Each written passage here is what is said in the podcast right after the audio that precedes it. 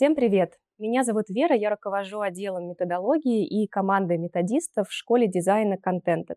Сейчас я поговорю с нашим выпускником э, Никитой, который на текущий момент является продуктовым дизайнером, дизайнером интерфейсов, а совсем недавно был студентом, возможно, таким же, каким сейчас являетесь и вы. Я порасспрашиваю Никиту о том, какой путь он прошел от выбора обучения до своей текущей позиции, что ему помогло в поиске работы. Надеюсь, он поделится со мной и с вами лайфхаками. Никит, э, расскажи для начала, пожалуйста, чем ты сейчас занимаешься, где работаешь? Сейчас работаю продуктовым дизайнером в компании Сбер. Mm-hmm. До этого я работал полтора года дизайнером в компании МТС. То есть э, твой общий стаж работы продуктовым дизайнером два года? Суммарно два года получается, да. Ну, если взять еще период обучения на курсе, он даже чуть больше. Суммарно два с половиной года можно Хорошо, тогда скажи, пожалуйста, чуть подробнее про курс. Ты учился у нас в Contented. Что это была за программа? Курс назывался «Дизайнер интерфейсов». На тот момент ушел три месяца и был в смешанном формате. Тебе, можно сказать, повезло. Ты успел застать то до пандемийное время, когда у нас еще был смешанный формат. Да. Сейчас, к сожалению, в смешанном формате этого, этой программы, этого курса нет. Но зато есть длительное обучение, да, где, ну, в общем-то, студенты получают тоже набор знаний и навыков, но, увы, а, уже не встречаются очно.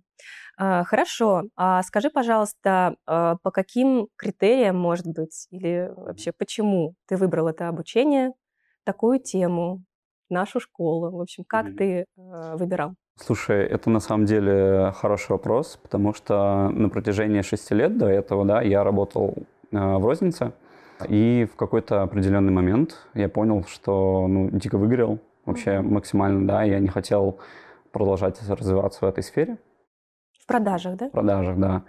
И последний год вот своей как раз работы в, в этой индустрии, да, в продажах, я стал читать много статей о дизайне, вообще смотреть, куда я могу развиваться дальше, потому что я на тот момент э, ну, очень сильно загонялся, потому что я думал, что с опытом, с бэкграундом а, продавца, да, ну, ты особо на рынке не нужен, mm-hmm. да, и я просто стал читать много-много статей различных, какие профессии вообще сейчас доминируют на рынке, какие будут развиваться, вот, и из них вы, а, выделил для себя там несколько, которые наиболее для меня интересны, mm-hmm. да, там были и разработчики, и дизайнеры, и аналитики, и все вот это вот, да, и маркетологи. Mm-hmm.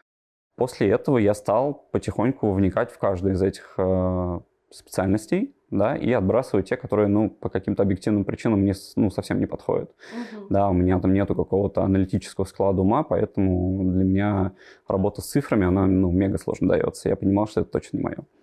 Вот. И вот так вот медленно-медленно я стал изучать статьи, uh-huh. читать какие-то профильные сайты по дизайну и наткнулся на как раз э, курс по дизайну интерфейсов, а, посмотрел, кто преподаватель на этом курсе. Я уже знал, что на нем есть Юрий Ветров. Это самых, наверное, знаменитых людей в дизайне в России сейчас. Гуру дизайна да, считается. Крутой эксперт. Да.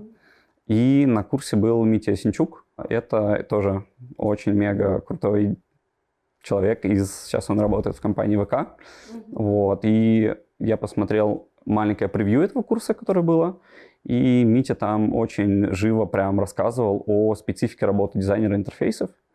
Вот, и меня это прям очень зажгло, зацепило, и я решил вот чуть более глубоко узнать именно про конкретный курс, на котором я учился.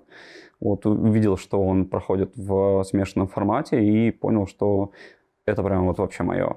Здорово. А скажи, получается, до этого у тебя вообще никакого не было опыта, как бы то ни было, связанного с дизайном? Слушай, да, с дизайном э, мой максимальный опыт заключался в том, что я мог открыть Photoshop, поменять на изображении фон.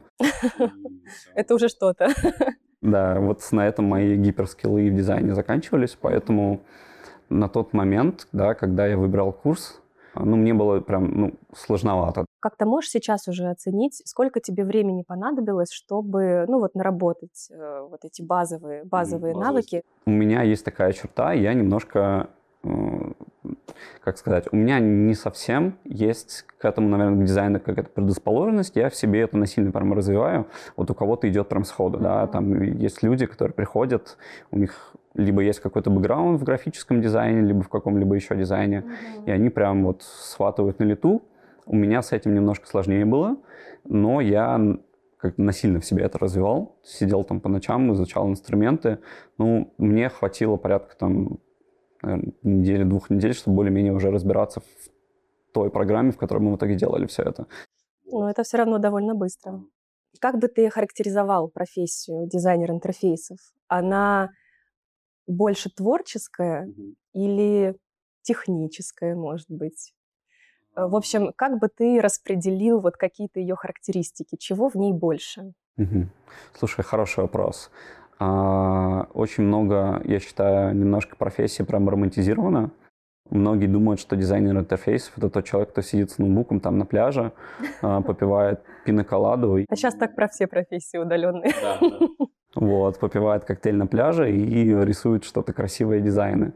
Вот, но профессия дизайнер интерфейсов, она где-то на грани, да, то есть это и архитектор, это и аналитик, это и дизайнер, то есть это множество таких профессий внутри одной, да, uh-huh. то есть ты должен уметь и хорошо общаться с, со своими пользователями, потому что дизайнеры часто проводят еще интервью с пользователями, у тебя uh-huh. должны быть хорошо развиты soft skills, так называемые, да, uh-huh. а, плюс технические навыки у тебя должны быть хорошо развиты, uh-huh. аналитические, как я уже сказал, да, то есть это такой скоп знаний, да, и это нельзя назвать прям чисто такой профессией творческой, да. Все-таки uh-huh. там есть часть, где много ты анализируешь, uh-huh. то есть ты не можешь просто взять, ну, вернее, конечно, ты можешь просто взять и нарисовать то, что тебе нравится, да, что-то из твоей головы, но не факт, что это что-то из твоей головы подойдет в итоге конкретному пользователю, да. Uh-huh. Поэтому здесь э, профессия, мне тема понравилась, здесь есть аналитика, и здесь все-таки есть творчество, но оно немножко в рамках, так скажем, mm-hmm. да. То есть э, в этом плане профессия прям вот то, что, в принципе, я искал, это такой in-between между, между чем-то. А если говорить вот э, про такой навык, как проведение интервью или исследования, о котором ты сказал, сейчас ты сам проводишь каздевы, так, угу. так э, у вас тоже так называется? Да, да, да, ты все знаешь. Общаешься ли ты Ты все знаешь, молодец. В больших компаниях, на самом деле, каздевами, как правило, занимаются UX-отделы отдельные. Э, там есть классные ребята, да, UX-исследователи, с которыми ты уже можешь взаимодействовать сам. Вот, запрашивать у них какие-то интервью, да, они сами самостоятельно проводят, и можешь подключаться к этим интервью как, как, например, это делал я раньше в компании МТС. У нас была отдельная UX-лаборатория, ты в нее обращаешься, и ребята тебе помогают провести это интервью. Но если компания там не обладает такой, да, там, лабораторией, конечно, специалист, как правило, проводит э, интервью сам. То есть выезжает, либо любыми другими способами делает интервью самостоятельно. Поэтому навык вот проведения интервью, да, он тоже мега важен для дизайнера. Поняла, хорошо.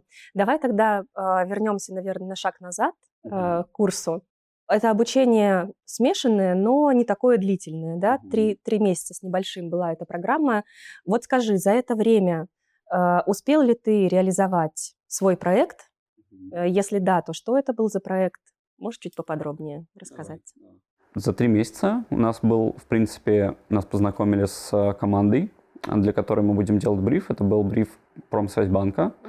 Угу. И нам, собственно, дали бриф перерисовать, переделать полностью мобильное приложение с конкретным каким-то сценарием. И, собственно, все. То есть нам дали конкретный сценарий, и уже мы любимы, э, любыми способами должны были его реализовать, то есть на наше усмотрение. Сколько времени примерно занял проект, и ты его делал один или с кем-то? Сам весь проект занял ровно три месяца, угу. и весь курс был поделен на несколько команд, вот, и внутри команд уже каждый делал часть своего угу. дизайна. А скажи, пожалуйста, до того, как ты, а, вот между, точнее, между обучением и твоей первой работой, давай вот этот период затронем, ты учишься, реализуешь свой проект, и в какой-то момент э, ты действительно понимаешь, что, в общем-то, уже настает момент поиска работы. Mm-hmm. Вот э, э, какой это был момент, период, э, как много времени у тебя это заняло? Mm-hmm. Uh, смотри, на самом деле э, мы с э, Рамином, это мой напарник на курсе, при этом большой, в итоге защитили проект, э, получили награду от ребят из Промсвязьбанка. Нам дали награду за лучший UX на курсе. Я прям ничего не умел, через три месяца нам дают награду. Для меня это было прям мега круто. Mm-hmm. Вот. Но на тот момент я как бы понимал после курса, что у меня есть один кейс, он классный, но он один. Mm-hmm. Вот по опыту ребят, которые были с нами на курсе, они говорили, что, ну, скорее всего, одного проекта это ну, слишком мало. Mm-hmm. Нужно там проекта 3, 4, лучше 5, каких-то классных, где как-то там выезжает анимация, ракета, огонь, и все прямо очень круто. Вот. И наслушавшись, наверное, этих историй, у меня не было каких-то иллюзий насчет поиска работы. Я понимал, что, наверное, нужно будет сделать еще какой-то проект, там mm-hmm. еще один, и после этого сделать какое-то красивое портфолио, с этими проектами и уже после этого идти уже непосредственно куда-то себя пытаться деть да, на рынке. Э, жизнь повернулась интересным таким э, ключом. Э, после курса прошел ровно месяц. И здесь тоже, наверное, чуть-чуть я отступлю от этого. У меня на Фейсбуке очень много было друзей и именно из сферы дизайна. То есть до этого, еще во время курса, я начал подписываться на ребят, mm-hmm. кто так или иначе связан с дизайном. Да, это арт-директора, это просто дизайнеры из, из разных компаний. То есть я формировал для себя такую некую среду, такой гольфстрим из дизайнеров.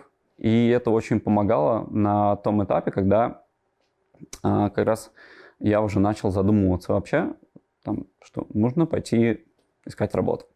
Потому что именно на Фейсбуке. Очень большая тусовка дизайнеров. И когда ты открываешь, например, ленту, и у тебя очень много ребят из сферы дизайна, ты видишь какие-то вакансии, которые они mm-hmm. постят. И эти вакансии, как правило, еще их нету на общедоступных площадках, таких как HeadHunter. И ты можешь прямо из первых уст написать этому человеку, если тебе вакансия как-то приглянулась, mm-hmm. и написать ему прям в личные сообщения, привет, я такой-то, такой-то, я хотел бы поработать, да, и плюс в том, что ты общаешься уже непосредственно с этим человеком, кто будет принимать решение. Угу. Вот, минуя такой э, этап HR. Да. Вот, э, поэтому в этом плане заранее э, классно, если дизайнер вокруг себя сформировал вот этот такой ореол э, дизайнерский, да, и у него есть возможность, например, открыть свою ленту, да, и mm-hmm. увидеть там какие-то вакансии, какие-то, может быть, метапы по дизайну, на которые тоже очень важно ходить, потому что во время курса проходил несколько дизайн-метапов, uh-huh. на которые мы тоже с ребятами ездили все вместе, общались тоже с другими дизайнерами, общались с арт-директорами из других компаний, знакомились, мэчились, вот, обменивались контактами, опытом. Поэтому это тоже очень важно для дизайнера, как на там, начальных позициях, так и потом на каких-то сеньорских позициях, всегда быть в таком движении, всегда вот э, быть в этом, в реке, в потоке. Классно, но это прям даже какой-то лайфхак от тебя. Такой мини-лайфхак, да, да. не обязательно искать э, вакансии. Да, да, то есть э, я бы даже сказал, на HeadHunter можно посмотреть какую-то среднюю температуру по больнице, mm-hmm. там, да, но не обязательно искать работу там. То есть mm-hmm даже если вы нашли какую-то вакансию на HeadHunter, там, в какую-либо компанию, вы можете вычислить, например, того человека на Фейсбуке непосредственно, которому ищут, да, и написать ему напрямую, опять же, минуя длительный процесс рассмотрения HR. Mm-hmm. Вот, потому что не факт, что вы отправите свое резюме э, непосредственно на HeadHunter, да, и ну, велик шанс того, что вас могут пропустить из-за каких-то mm-hmm. там, да, нюансов. А здесь ты напрямую отправляешь свое резюме, пусть оно будет даже там самое корявое, самое плохое, но тем не менее оно точно дойдет до того человека, и он, скорее всего, даст какой-то фидбэк. Да. Ну, давай отмотаем назад. Все-таки оно не должно быть корявым. Да, для того, чтобы все-таки... Тем не менее, то есть это вот лайфхак, да, я бы рекомендовал им пользоваться. То есть э, не стесняться написать людям, пускай они большие шишки, как кажется на первых порах, да, но мне кажется, здесь нужно перебороть себе вот этот страх, что, о боже, я пишу там арт-директору из Яндекса, он же, наверное, подумает, что я совсем там чокнутый.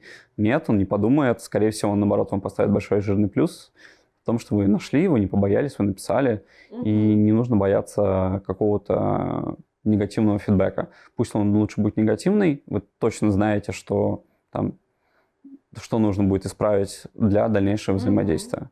В принципе, да, можно, наверное, сказать, что есть некая иллюзия что если человек занимает довольно высокую позицию, mm-hmm. что он может что-то плохо о тебе подумать, mm-hmm. как правило, ну вот тоже с чем сталкивалась я, на этом рынке все достаточно открытые, общительные. Mm-hmm. И, наверное, самое неприятное, что может случиться, человек может тебе не ответить. Но, скорее всего, это просто вот в потоке дела, это никак вообще с тобой, может быть, не связано. Сто процентов. Поэтому mm-hmm. пользуйтесь, лайфхак сто процентов. Лайфхак от Никиты. Хорошо, значит, ты пошел вот таким путем. Да, я пошел вот таким путем. А, закончился курс. Первый месяц, наверное, я просто рефлексировал на эту тему, что так, курс закончился, я молодец, у меня есть награда, что с этим делать? У меня была работа в другой сфере, и листая какой-то день ленту Facebook, я увидел как раз вакансию, один арт-директор в МТС искал к себе в команду дизайнера – и я подумал, так, ну, можно попробовать. Я просто ему написал личное сообщение. Привет, я Никита, дизайнер. Только-только выпустился с курсов. А, объективно у меня нет мега-супер опыта, да, там я не пытался строить из себя какого-то мега классного дизайнера, потому что понимал, что, ну, опыт у меня есть, он минимальный, да, это учебный проект, но все-таки какой-никакой это опыт. Ну, лучше быть честным. Да, да. То есть на первых порах, э, да и, в принципе, всегда, мне кажется, лучше всегда быть честным, да, и писать абсолютно честную информацию о себе. Вот. А, я написал ему, на что он мне ответил, слушай, да, давай в Zoom поболтаем там на следующий день. Мы минут 15, наверное, поговорили. А, я ему рассказал, чем я занимался на курсе. Да, на тот момент еще я как раз взял второй курс, я проходил еще отдельный курс у контента по UX-исследованиям. Я ему Но тоже он уже рассказал. был полностью дистанционный. Да, он уже был полностью mm-hmm. дистанционный. Я ему тоже об этом рассказал, что мне интересно тоже еще развиваться в mm-hmm. сфере, ну, это как развитие компетенции дизайнера было на тот момент, да, и что я вот расширяю свои компетенции. Мне интересно было бы развиваться именно внутри компании, конкретного продукта, что я как раз и хотел. Uh-huh. Вот, я очень хотел прям попасть внутрь какого-то конкретного продукта и развиваться вот внутри него. Uh-huh. Вот, я ему рассказал, собственно, что мы сделали классный проект для Промсвязьбанка, что там у нас есть классные фидбэки от ребят. Он все это послушал, и тут для меня на самом деле поступил очень неожиданный фидбэк. Я думал, ну, сейчас он меня отфутболит, наверное, да, там, кто я такой, там, Никитка без э, особого опыта. На что он мне сказал, слушай, давай через неделю выходи, мы тебя ждем. Это было самое мое первое собеседование на дизайнера вообще. Собственно, с самого первого раза я попал в компанию МТС вот, на продуктового дизайнера. Никит, давай э, а, еще вернемся к началу обучения. Mm-hmm. Когда ты выбирал курс и когда уже его выбрал и начинал обучение, ставил ли ты какую-то цель перед собой? Именно цель на обучение. Вот как ты ее формулировал? Mm-hmm. И, в принципе, как относишься к целеполаганию? Слушай, ну, вообще, в принципе, я свой именно вот этот путь начал с цели именно все-таки уйти в другую сферу, и для меня это было изначально очень важно, угу. чтобы этот курс дал мне какую-то, знаешь, хотя бы мифическую возможность куда-то дальше двигаться, потому что я, на тот момент я был вообще полностью такой, знаешь, кусок угля, от которого просто шел уже дым, и от той сферы, которой я раньше занимался, да, поэтому для меня было именно морально очень сложно думать о том, что там в дальнейшем у меня не будет никаких перспектив, все такое. Угу. И для меня было очень важно именно после курса иметь какое-то внутреннее ощущение того, что у меня есть шанс развиваться в какой-то другой сфере, да, угу. как специалист. Вот, поэтому я поставил себе цель закончить этот курс и сделать очень какой-то крутой проект прям, чтобы mm-hmm. это было классно. И, собственно, попасть э, в продукт. Я изначально хотел прям попасть в продуктовую компанию. Есть у дизайнеров на этот э, счет очень разные мнения. То есть кто-то говорит, что лучше все-таки попадать в дизайн-студию, кто-то mm-hmm. говорит, что э, есть э, возможность попасть сразу в продукт. Вот я для себя выбрал такой, наверное, чуть более тяжелый путь, как э, говорят дизайнеры. Ну, именно в продукт я прям очень хотел mm-hmm. и добился все-таки этой цели, да. Как видишь, э, получилось так, что довольно-таки быстро причем это сделал. Mm-hmm. Вот. На самом деле я считаю, что у меня, наверное, это вышло за счет того, что во время курса, смотря на многих ребят, которые там, да, у нас была если я не ошибаюсь, на тот момент на курсе больше 20 человек, да, mm-hmm. и кто-то был прям с очень классным опытом, кто-то в дизайне работал более пяти лет и зачем-то пришел на курс. То есть я с такими ребятами тоже разговаривал, и для меня было интересно, вот ради чего они приходят на курс, хотя, казалось бы, они все умеют. Mm-hmm. Вот, у них тоже были какие-то свои причины. И эти вот самые ребята, кто уже очень давно работает в профессии, мне рассказывали, что они долго тоже пытаются ну, сменить э, сферу деятельности, там, да, то есть они работали в дизайне, но немножко в другом, то есть они там в графическом дизайне, вот у нас был человек, кто очень кла- классно делает какие-то зарисовки, но вот хочет развиваться как продуктовый именно дизайнер, да, и они рассказывали, что прям, ну, они пытались это сделать, но очень прям их условно отфутболивали на протяжении там полугода либо года, да, то есть они подают свое резюме и там ничего не происходит. Вот. И в ходе этого вот таких вот разговоров, да, я понял, что, наверное, для дизайнера, как я считаю, еще в процентном соотношении для меня лично, наверное, процентов 70 успеха — это твои софт-скиллы, то, как ты умеешь себя продавать. Вот, остальные 30%, да, это так называемые hard skills, то есть mm-hmm. то, что ты умеешь делать непосредственно руками. Вот. И вот я считаю, что все-таки софт-скиллы да, сейчас они преобладают. То есть, если ты умеешь грамотно рассказать о том, что ты делаешь, mm-hmm. да, а, даже если на самом деле у тебя опыта минимум, но если ты прям умеешь как бы рассказать о нем с огнем в глазах, да, то я думаю, любые двери будут открыты. Вот, поэтому я бы на месте ребят, кто сейчас идет в дизайн, первоочередно развивал бы свои софт-скиллы, потому что э, на моей практике очень много классных ребят с моего же курса, они делают офигенные проекты, прям бомба. Я, например, еще там до сих пор, наверное, не могу сделать такие проекты, которые делали они на тот момент. Но эти ребята не были, наверное, несколько зажаты, когда рассказывали о себе. То есть они делали классно, но когда их спрашивали, как ты это сделал, вот, расскажи об этом проекте, они, наверное, зажимались и не могли себя грамотно продать. А это очень тоже важно для дизайнера, когда на собеседовании ты рассказываешь о том, что ты сделал, грамотно, классно об этом рассказать, чтобы это не было как-то монотонно, mm-hmm. да, и чтобы люди улавливали суть, ради чего ты это делал. Вот. Mm-hmm. И у многих людей с этим на самом деле проблема. Вот. То есть они могут делать руками офигенные вещи, но не могут об этом рассказать, делают это как-то очень сухо, и из-за этого, ну, видно, что ребятам будет, наверное, сложно работать в команде. Mm-hmm. Вот, поэтому многие ребята, вот, кто имеет э, очень хорошие такие харды скилловые, да, они не попадают в итоге в компании и вот так подолгу, подолгу ищут. Угу. Да, ты интересную тоже вещь отметил. Мы об этом говорили недавно с нашим куратором профессии графический дизайн.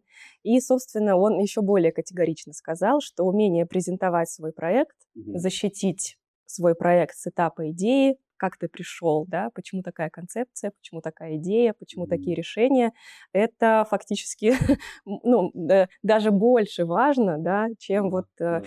э, э, все то, что ты сделал ну, и именно как бы, да, уже с точки зрения mm-hmm. реализации, потому что реализация может оказаться бесполезной, если да, ты неудачно да. презентовал.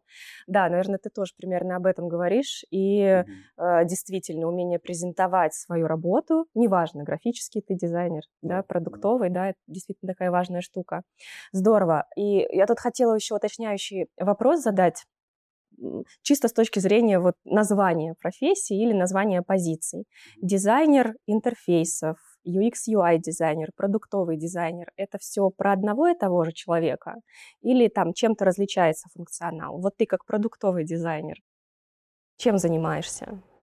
Слушай, на самом деле отличия, они минимальные, да, и по сути это все об одном и том же. Единственное, наверное, отличие в том, что именно непосредственно продуктовый дизайнер, как правило, работает внутри одного какого-то конкретного продукта, погружен полностью только в этот продукт, да, и взаимодействует с командой только этого продукта, там, с аналитиками, э, разработчиками, да, продукт-оунером этого продукта. То есть он полностью отвечает либо за весь продукт, либо за часть этого продукта. Mm-hmm. Вот. А UX-UI дизайнер для меня, например, это в принципе то же самое, просто у него компетенции могут быть на нескольких, например, продуктах, хотя в то же время продуктовый дизайнер, он тоже может вести в некоторых компаниях несколько продуктов. Поэтому на самом деле, мне кажется, это все об одном и том же, просто кому что больше нравится. Какой-то компании называют, да? Э, да? да.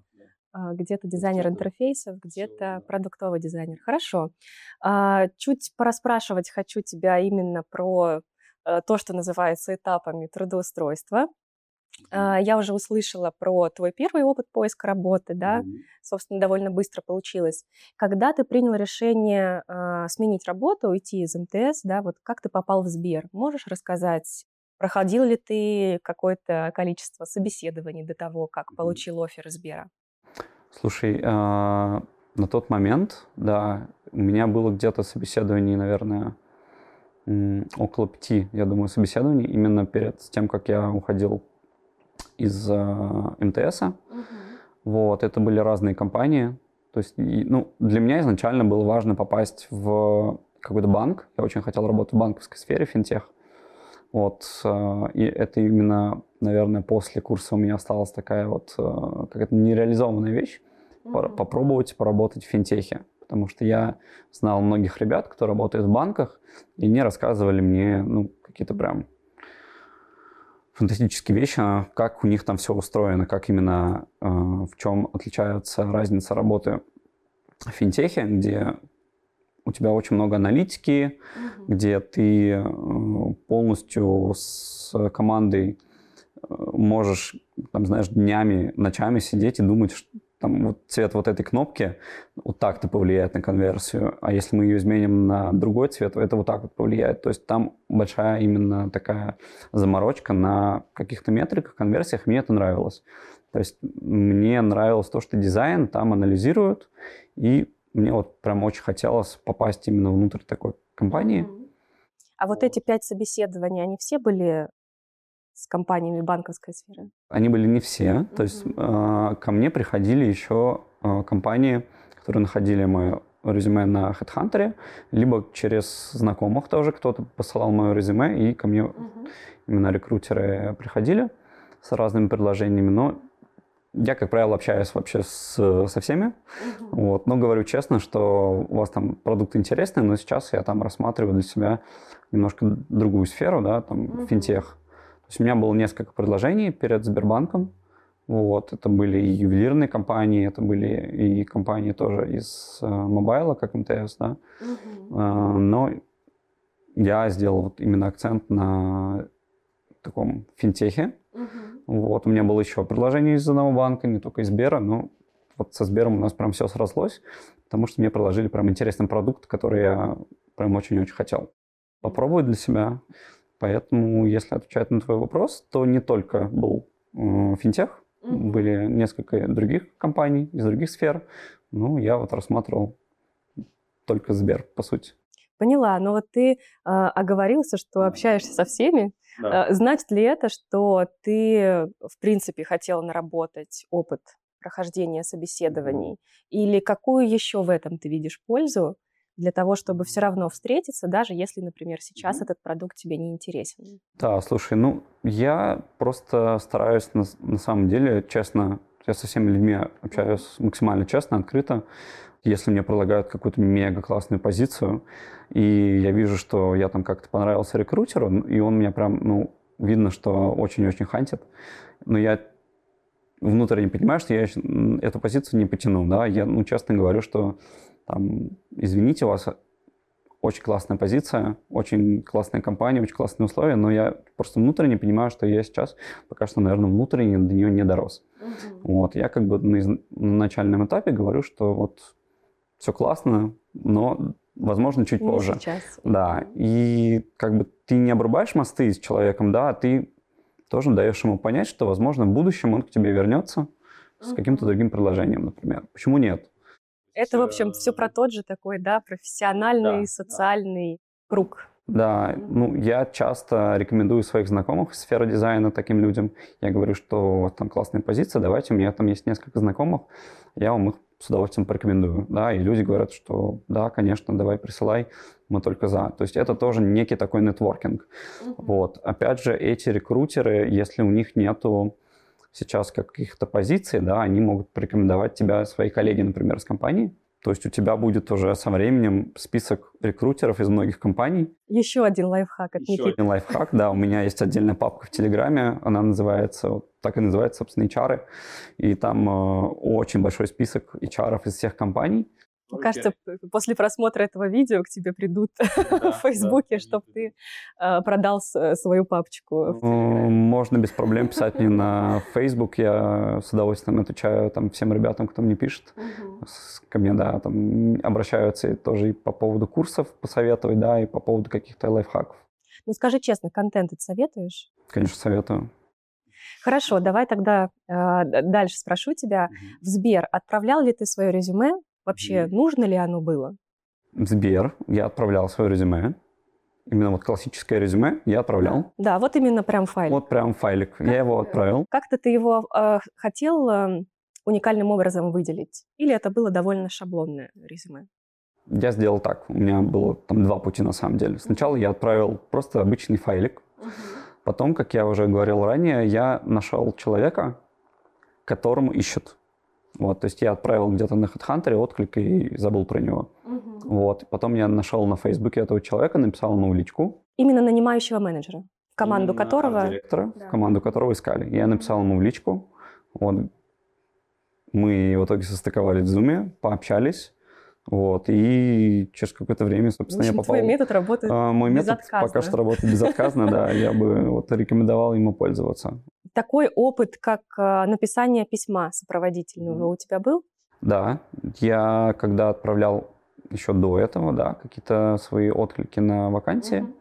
я всегда писал под конкретную позицию конкретное письмо. То есть это не не должно быть шаблонное копипаст, mm-hmm. которое вы вставляете там, да, от вакансии к вакансии. Что бы ты рекомендовал там отразить? Ключевой какой-то вопрос, на который нужно ответить в письме. Слушай, я бы сделал акцент на том, что если вы откликаетесь на вакансию, вы должны искренне хотеть работать в этой компании. То есть если вы четко понимаете, там, в какой продукт вы хотите, что вы можете в нем изменить, то есть тут важна конкретика, да, то есть нельзя просто абстрактно хотеть. Э. Ну, я не считаю правильным открывать там список вакансий, а, делать копипаст и просто не думая, там, несмотря даже вообще куда то отправляешь, просто пулять это, да, и там, пусть мне ответят. Мне кажется, что если ты хочешь работать в конкретной компании, ты должен четко понимать, куда ты хочешь, должен изучить что у нее есть, да, какие продукты тебе интересны. Должен это написать, что вот угу. я такой-то, такой-то, у меня есть такой-то опыт, мне интересен вот такой-то продукт, например, да, там. И почему? Да, и почему. То есть угу. это, этого достаточно, чтобы кратко сказать работодателю, да, что ты не просто там условно угу. Вася, который хочет попасть на позицию, а ты что-то знаешь, угу. пусть даже это будет минимум, и ты прям действительно хочешь. Угу. Вот, то есть это рекрутеру на первых э, там, порах важно понять, что он именно заинтересован. Я бы рекомендовал таким лайфхаком тоже пользоваться, писать сопроводительные, они бывают полезны. Угу. Вот. Главное, чтобы это не было какой-то такой, э, знаешь, томом Толстого, где ты описываешь историю самого своего детства. Ну да, кратко. Вот. Кратко. кратко по делу. Угу. Вот, я бы рекомендовал пользоваться. Хорошо, а скажи, пожалуйста, когда ты отправлял резюме и отклик свой на вакансию, угу. размещал ли ты там ссылку на Behance, например? Да. Да? да. Вот тогда давай тоже на шаг назад отойду. Когда ты завершил свой проект учебный для Промсвязьбанка, mm ты сразу оформил, да, как-то его?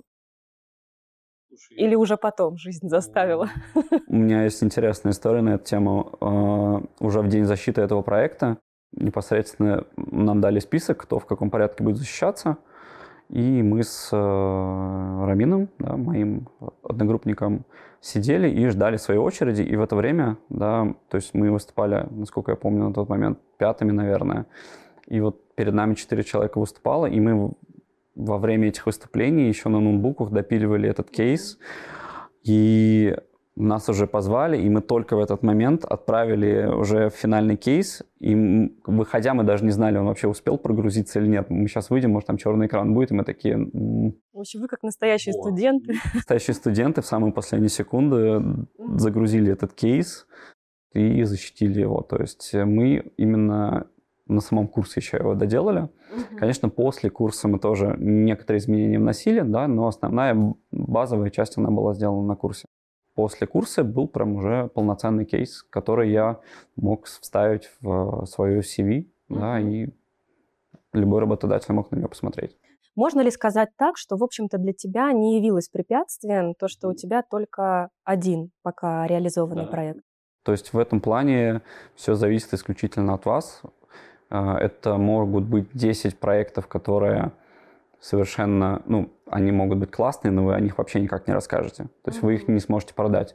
И в то же время это может быть один проект, но вы его продадите так, что потом попадете вот в какую-то большую mm-hmm. компанию. То есть это все зависит, опять же, все мэчится с твоими навыками о том, как ты можешь рассказать, как продать. Коммуникации, да, это э, хороший тоже момент, потому что mm-hmm опять же, у студентов, у выпускников, конечно, есть переживания да. на этот счет, да. А, если там у меня два, даже два или три проекта, да, угу. это, наверное, мало, и сразу страшно, и чувствуешь себя неуверенно. Да. Вот. В общем, не стоит этого бояться. Тут действительно ты можешь компенсировать это, да, какими-то другими вещами. Ну и плюс, конечно, я так поняла, что вы с напарником достаточно сильно вложились в этот проект, то есть у вас была прям да, такая важная да, для да. вас цель. То есть, ну, мы взяли лучшее, наверное, от каждого. Э, мой напарник делал очень классную анимацию. Вот, я в ней, естественно, на тот момент вообще ничего не понимал. Я взял на себя часть какую-то другую, да, там больше UX-овую, это uh-huh. то, как там что должно работать, где должна быть кнопка. Мне это было на тот момент прям мега интересно. CGM поэтому, рисовал? Да, мы рисовали CGM-ки. Mm, шарю. А, вот, и поэтому я взял на себя вот эту часть, больше такую аналитическую, он взял на себя часть больше визуальную, да, и мы вот все это сметчили, взяли лучшее от каждого, и вот на выходе получился довольно-таки классный проект, с которым потом я уже пришел, да, и продавал его. Хорошо, а, мы с тобой поговорили про резюме, про сопроводительное, про коммуникацию непосредственно с нанимающим менеджером. Вот здесь я хочу еще уточнить. Когда ты шел на собеседование, mm-hmm. готовился ли ты как-нибудь? рассказать о себе, то есть заранее, может быть, какие-то тезисы писал, либо ты, в общем-то, в импровизационном формате э, к этому подходил? Слушай, тоже хороший вопрос. Мне кажется, здесь э, нужно четко понимать, какие у тебя есть сильные и слабые стороны. Конечно, какая-то подготовка, она, ну, без сомнения, нужна. То есть, если у меня есть собеседование, я обязательно смотрю вообще, что это за компания, знаю я ее или нет смотрю, что за люди там работают, да, может быть, найду арт-директора, чтобы понимать, с кем я, возможно, буду общаться. Uh-huh. А, были случаи, когда я прям, ну, совсем условно упарывался, я смотрел, чем занимается этот арт-директор вообще в свободное время.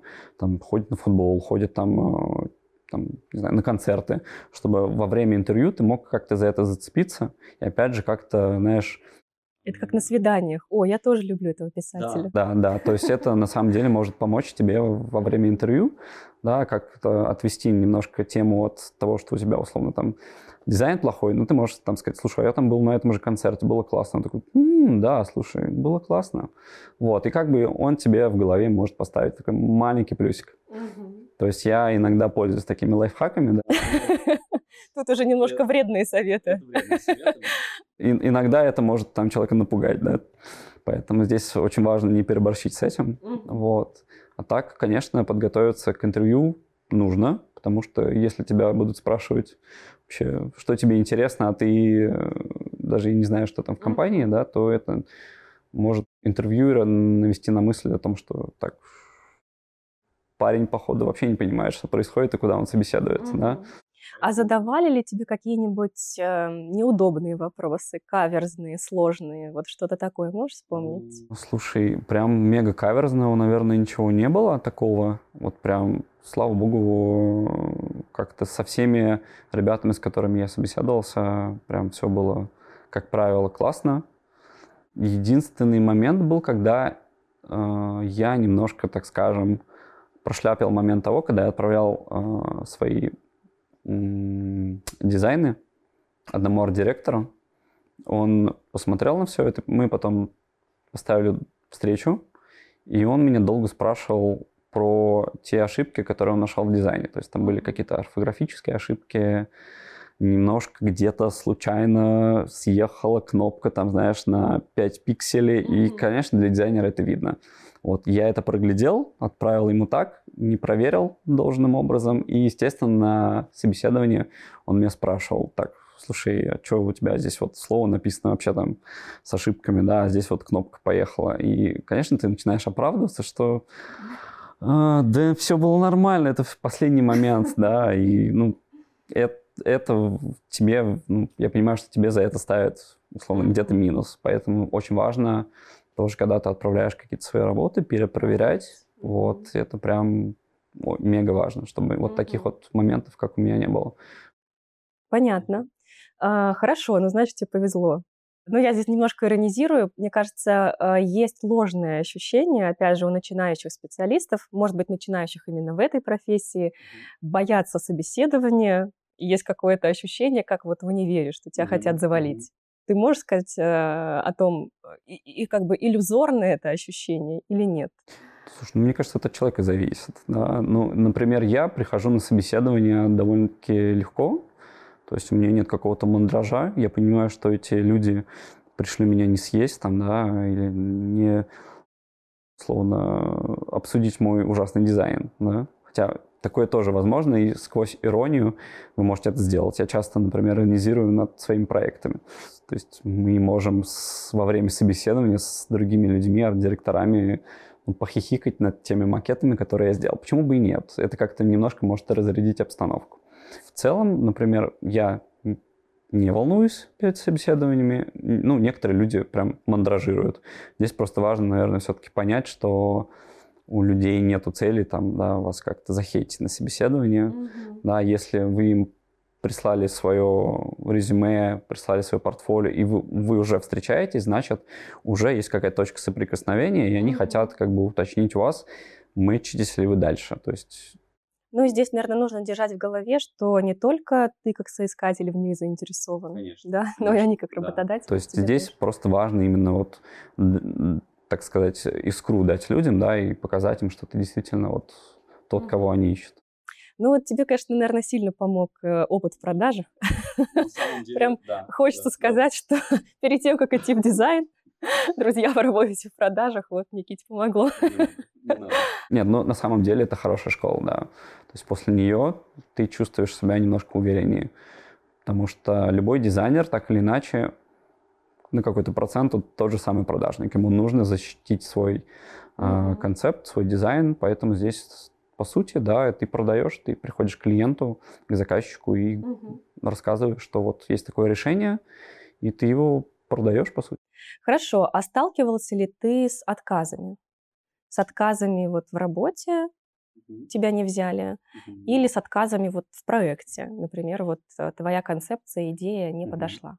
Да, я сталкивался и с отказами по работе на собеседованиях, и в концепции тоже такие были случаи.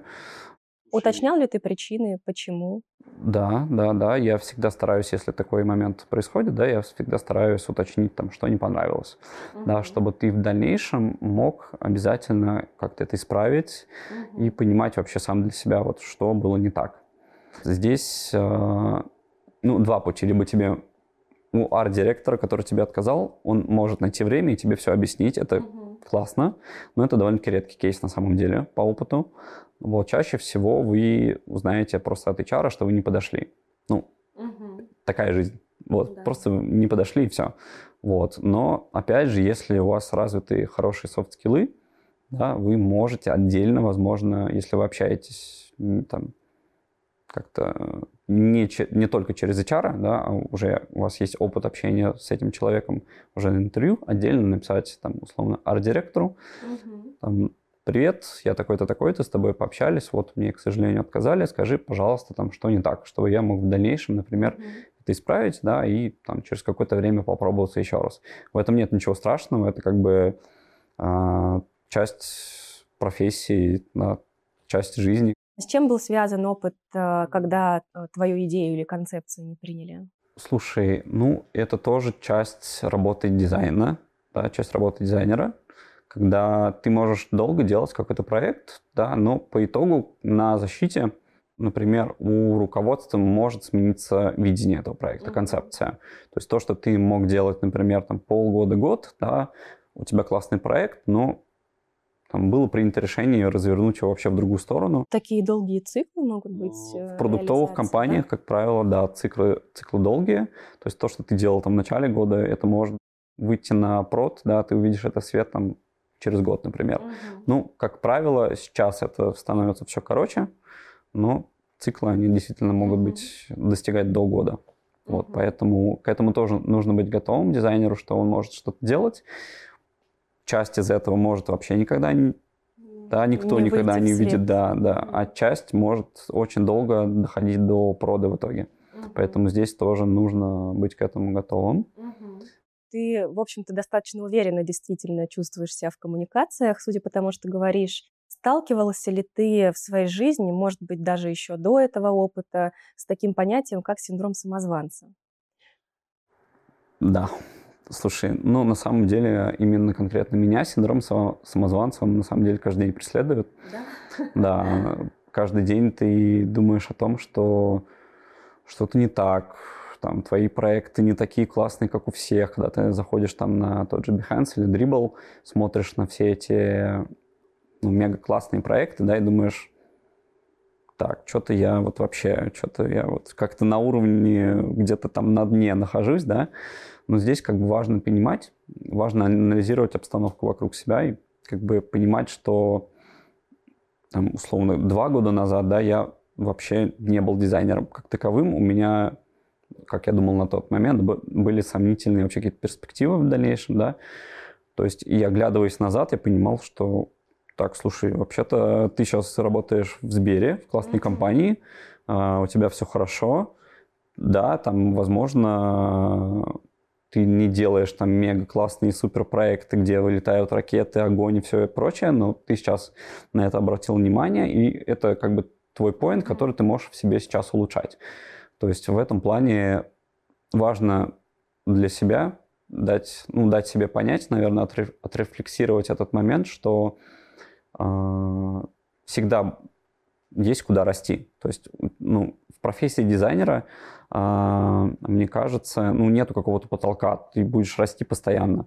Постоянно тебе будет что-то не нравиться. Там, оглядываясь назад, там, да, на свои старые проекты, я думаю, боже, как меня вообще взяли на работу с этими проектами, да. Ну, в общем-то, да, получается, один из способов, если да, резюмировать то, что ты сказал, как вообще выбраться из этого синдрома, да? Это сравнивать себя не с другими, а с собой прошлым. Я думаю, да. Главное, чтобы вы чувствовали, что вы идете в верном направлении, что mm-hmm. у вас есть некое развитие, да, и для себя выписывать какие-то поинты, которые вы должны улучшить, да, mm-hmm. там выписать для себя список там, ну, не знаю, пяти каких-то целей, которые там через полгода, год вы хотите достигнуть, вот, и вот так вот медленно-медленно, маленькими шажками к ним идти. Вот, и в итоге через год вы оглянетесь и поймете, что, слушайте, я там вот такие курсы прошел, вот этому научился, вот этому. А, на самом деле, ты я классный спец, почему нет? Никит, завершающий вопрос. Планируешь ли ты в ближайшее время еще чему-то поучиться? Или, может быть, ты за это время тоже проходил какое-то обучение? Угу. Слушай, я стараюсь перманентно что-то постоянно изучать. Сфера дизайна, она постоянно двигается, и чтобы, как говорят, да, оставаться на месте, нужно постоянно бежать. Вот, поэтому, да, в процессе работы, да, там после работы я стараюсь что-то почитать, пройти, возможно, какие-то дополнительные курсы, чтобы развивать какие-то свои компетенции. Поэтому, да, я постоянно сейчас вот прохожу какие-то обучения дополнительные, вот, чтобы развивать в себе дальнейшие какие-то качества, которых мне не хватает. А вот можешь привести какой-то пример? Условно, вот ты сейчас выполняешь какой-то набор функций, у тебя есть зона ответственности, mm-hmm.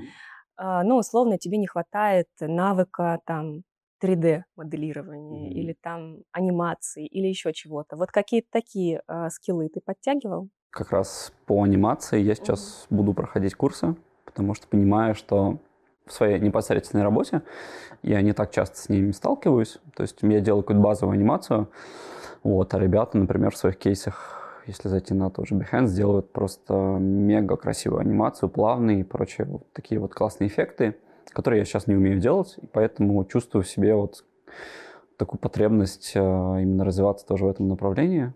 еще, наверное, вот такой вопрос. А, есть ли у тебя какое-то видение своего дальнейшего карьерного развития, твоего карьерного пути? Вот а, ты бы хотел стать арт-директором там в перспективе пяти лет? Или, может быть, какая-то другая цель? Слушай, я как раз на эту тему последние, наверное, несколько месяцев думаю. Я для себя сейчас вот четкого ответа на этот сейчас вопрос не могу дать, потому что мне нравится вот в процессе обучения как раз, благодаря моему бэкграунду в продажах, я был управляющим магазина, и мне нравилось именно с коллективом как-то их обучать, управлять немножко, да. И вот в процессе обучения, когда мы работали еще большой командой, и я понимал, что у меня нет вообще каких-то скиллов по рисованию, mm-hmm. я смотрел на ребят, и из них у каждого пытался взять вот в чем он именно силен, и это все сметчить, чтобы получилась какая-то бомба да, на выходе классная. Поэтому сейчас я для себя ну, понимаю, что мне нравится вот именно управление, угу. что у меня есть какие-то скиллы в этом, и мне хотелось бы, наверное, тоже это развивать. Угу. Но пока что я не чувствую в себе должных каких-то сил, да, чтобы там уйти, например, в арт-директ, ну, на должность арт-директора, да, и управлять людьми. Сейчас я все-таки пытаюсь именно как специалист вырасти как дизайнер. Uh-huh. И вот после того, как я пойму, что я достиг того уровня как дизайнер, какого-то классного, да, у меня есть какие-то свои личные клевые проекты, которые я могу показать, наверное, я уже буду прям вот конкретно задумываться о том, что, скорее всего, я двинусь в сторону куда-то больше в менеджмент куда-то. Угу. Поэтому вот сейчас я на таком вот перепутье, и мне хочется вот сначала планку дизайнера для себя поднять, а потом уже так медленно-медленно перетекать в управление, скорее всего. Никит, а, ты ответил на довольно много вопросов. Этот список не исчерпывающий. ну, чтобы не утомить э, людей, которые будут это смотреть. Наверное, на этом мы завершим. Большое тебе спасибо, что подробно рассказал о своем опыте, что, в принципе, уделил нам время. А, будь здорово, если придешь еще к нам поучиться. Конечно, зовите. Да, мы с тобой рады.